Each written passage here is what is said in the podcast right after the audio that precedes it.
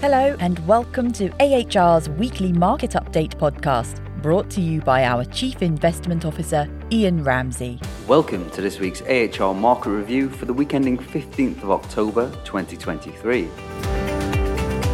Equity markets were mixed for the week as investors digested inflation data, economic growth forecasts, and dovish comments from members of the US Federal Reserve.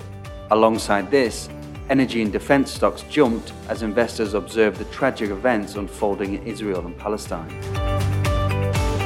Economic growth looks set to slow in the coming year as the International Monetary Fund kept its global growth forecast for 2023 unchanged at 3%, but cut its 2024 forecast to 2.9 from 3%. The fund cut growth forecasts for China and the Eurozone. The Eurozone is now forecast to grow 0.7% in 2023 and 1.2 in 2024, down from forecasts earlier this year of 0.9 and 1.5%. China's forecasts were cut to 5% and 4.2% respectively. The US economy's growth prospects were raised by 0.3 percentage points for this year and half a percentage point for next year. It makes the US the only major economy to be ahead of pre pandemic forecasts. In the US, the September inflation reading released last week was slightly hotter than expected and served as a reminder of the upside risks to rates. Headline CPI held steady at 3.7%, while core CPI, which excludes food and energy, ticked down to 4.1 from 4.3% in August. A re-acceleration in shelter inflation and higher fuel prices were the major contributors to the monthly increase. But since September, fuel prices have dropped significantly.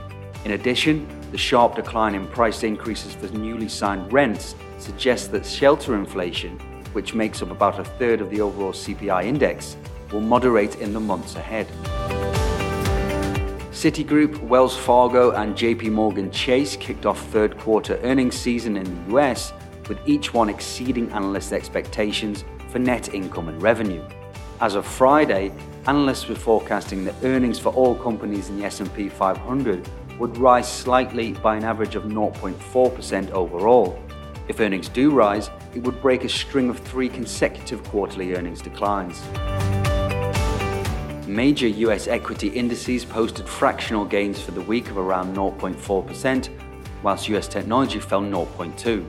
European equities ended 0.95% higher snapping three weeks of losses after dovish comments from Fed policymakers and reports that China was considering more economic stimulus measures.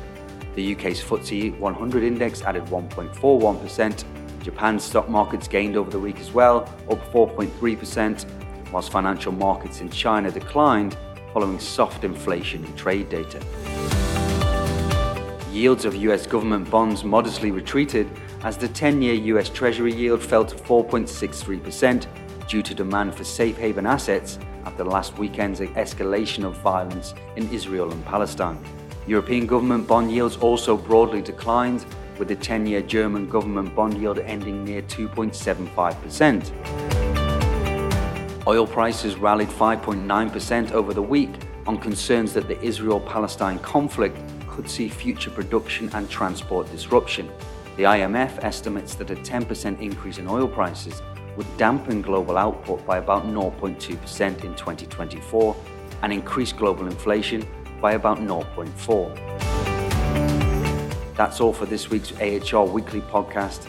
Thank you for listening, and for further investment insights, head over to ahrprivatewealth.com.